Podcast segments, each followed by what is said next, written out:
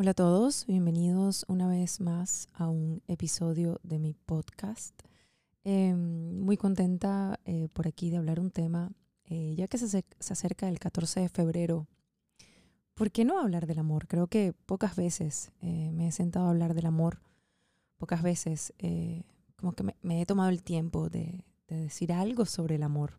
Soy como bastante puntual.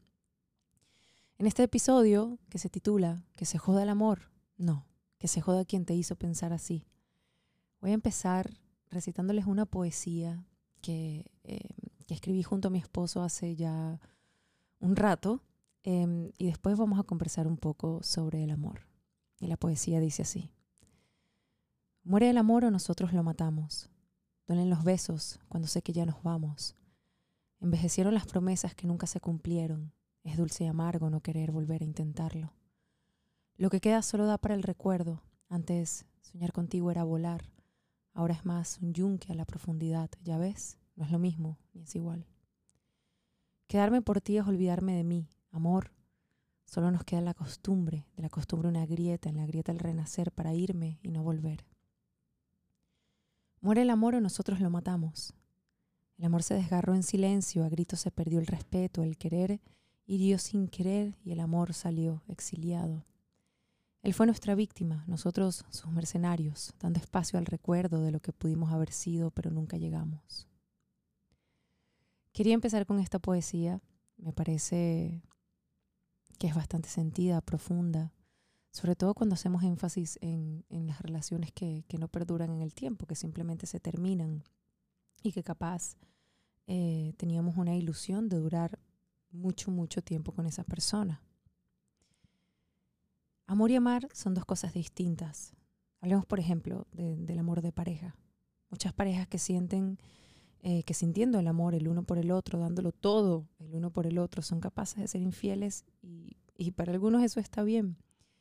Si esto es una realidad, si esto es así, su forma de amar es muy distinta a la mía, ya que más allá del amor yo busco valores de fidelidad, respeto y muchos otros que distinguen el sustantivo del verbo y definen cómo me gusta amar y cómo me gusta que me amen.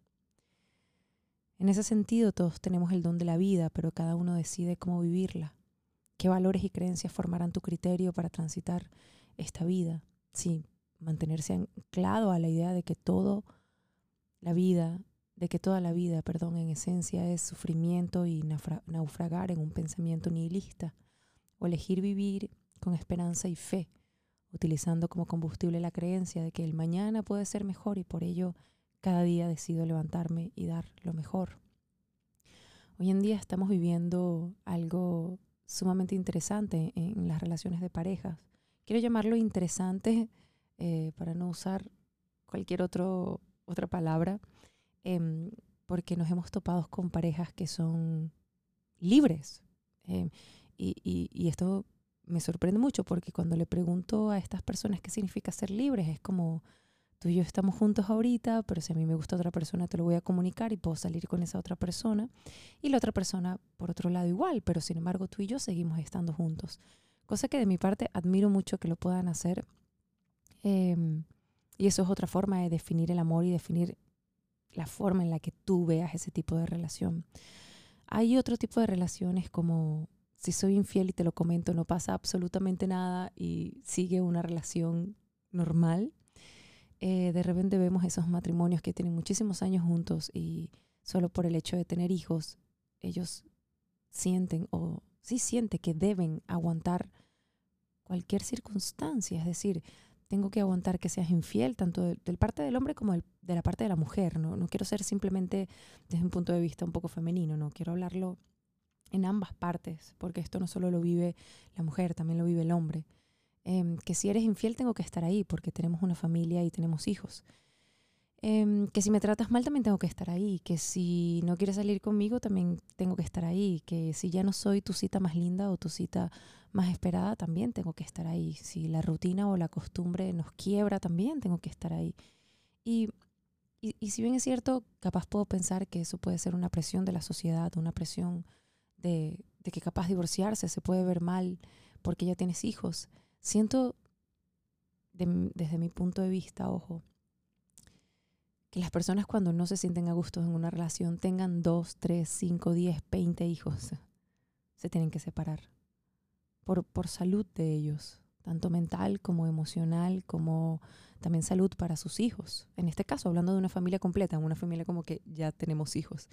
Por otro lado, podemos ver matrimonios donde no hay hijos, pero siguen viviendo eh, un poco lo que les acabo de comentar y, no se separan, no sé por qué, es como si se sintieran de que nunca van a volver a conseguir otra persona y ahí juega un rol muy importante eh, que es la seguridad. Esa persona cuando está con su pareja y de repente pasa algo y, y, tiene ganas de irse de la relación porque capaz no hay amor, capaz no se siente bien, eh, múltiples situaciones que pueden ocurrir dentro de una relación y no se van por, por miedo, por inseguridades, por decir, epa, yo capaz eh, no me voy a conseguir otra persona y me voy a quedar solo. Y si te quedas solo, ¿cuál es el problema? Siento que hoy en día ya podemos pensar de una forma más tranquila y más libre. Eh, estar solo no, estar, no es estar mal. llevar tu vida eh, con tus perros y ser una persona soltera, eso también está muy bien. El hecho de que no quieras tener hijos y el hecho de que no quieras tener un compañero, eso también está muy bien. Hablo un, un compañero a nivel de, de, de amor, de pareja, porque puedes tener dos millones de compañeras y compañeros. Tienes a tu familia, a tus amigos, a tus amigas, a tus compañeros de trabajo. Es decir, también vivir de esa forma está muy bien. Y por eso quería hablarles de, desde mi punto de vista, cuando nos rompen el corazón. Por eso lo titulé ¿Que se joda el amor? No. Que se joda quien nos hizo pensar así. Porque yo sé lo difícil que es terminar una relación y una relación donde te dañaron tanto.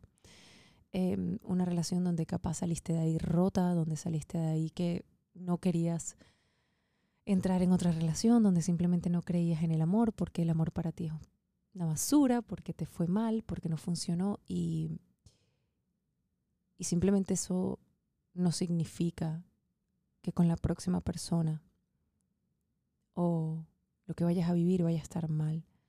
Significa simplemente que estuviste con la persona equivocada. Ojo, tomando en cuenta que estar con esa persona equivocada te hace comprender, aprender y entender muchísimas cosas.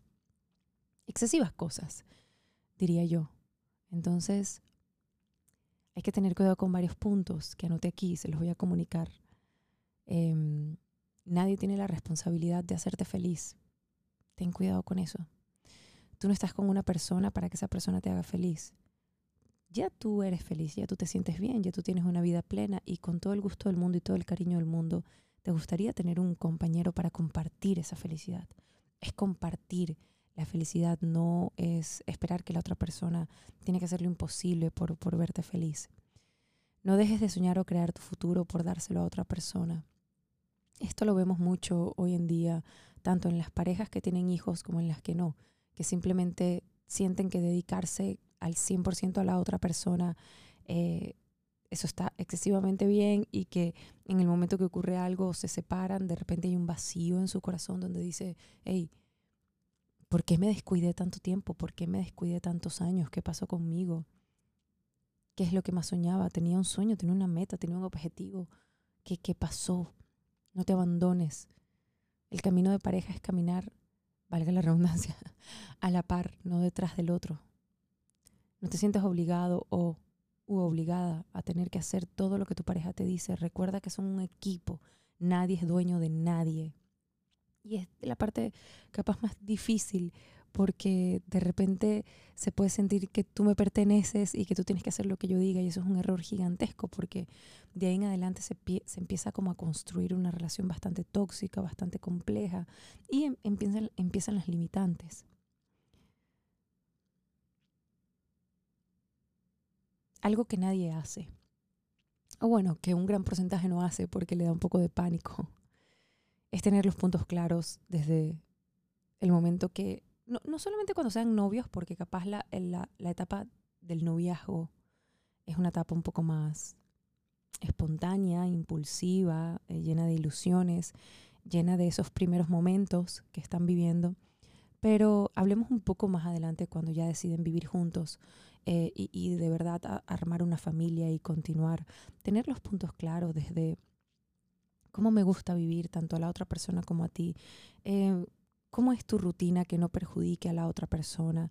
Em, qué haces para sentirte mejor estando tanto solitario como no. Es decir, tener los puntos claros desde el día uno es sumamente importante porque en el momento que exista un conflicto, en el momento que ocurra algo que a alguno de los dos no les guste, van a tener la oportunidad de dialogar y no de discutir em, como normalmente pasa en las parejas. Por favor, no se mientan.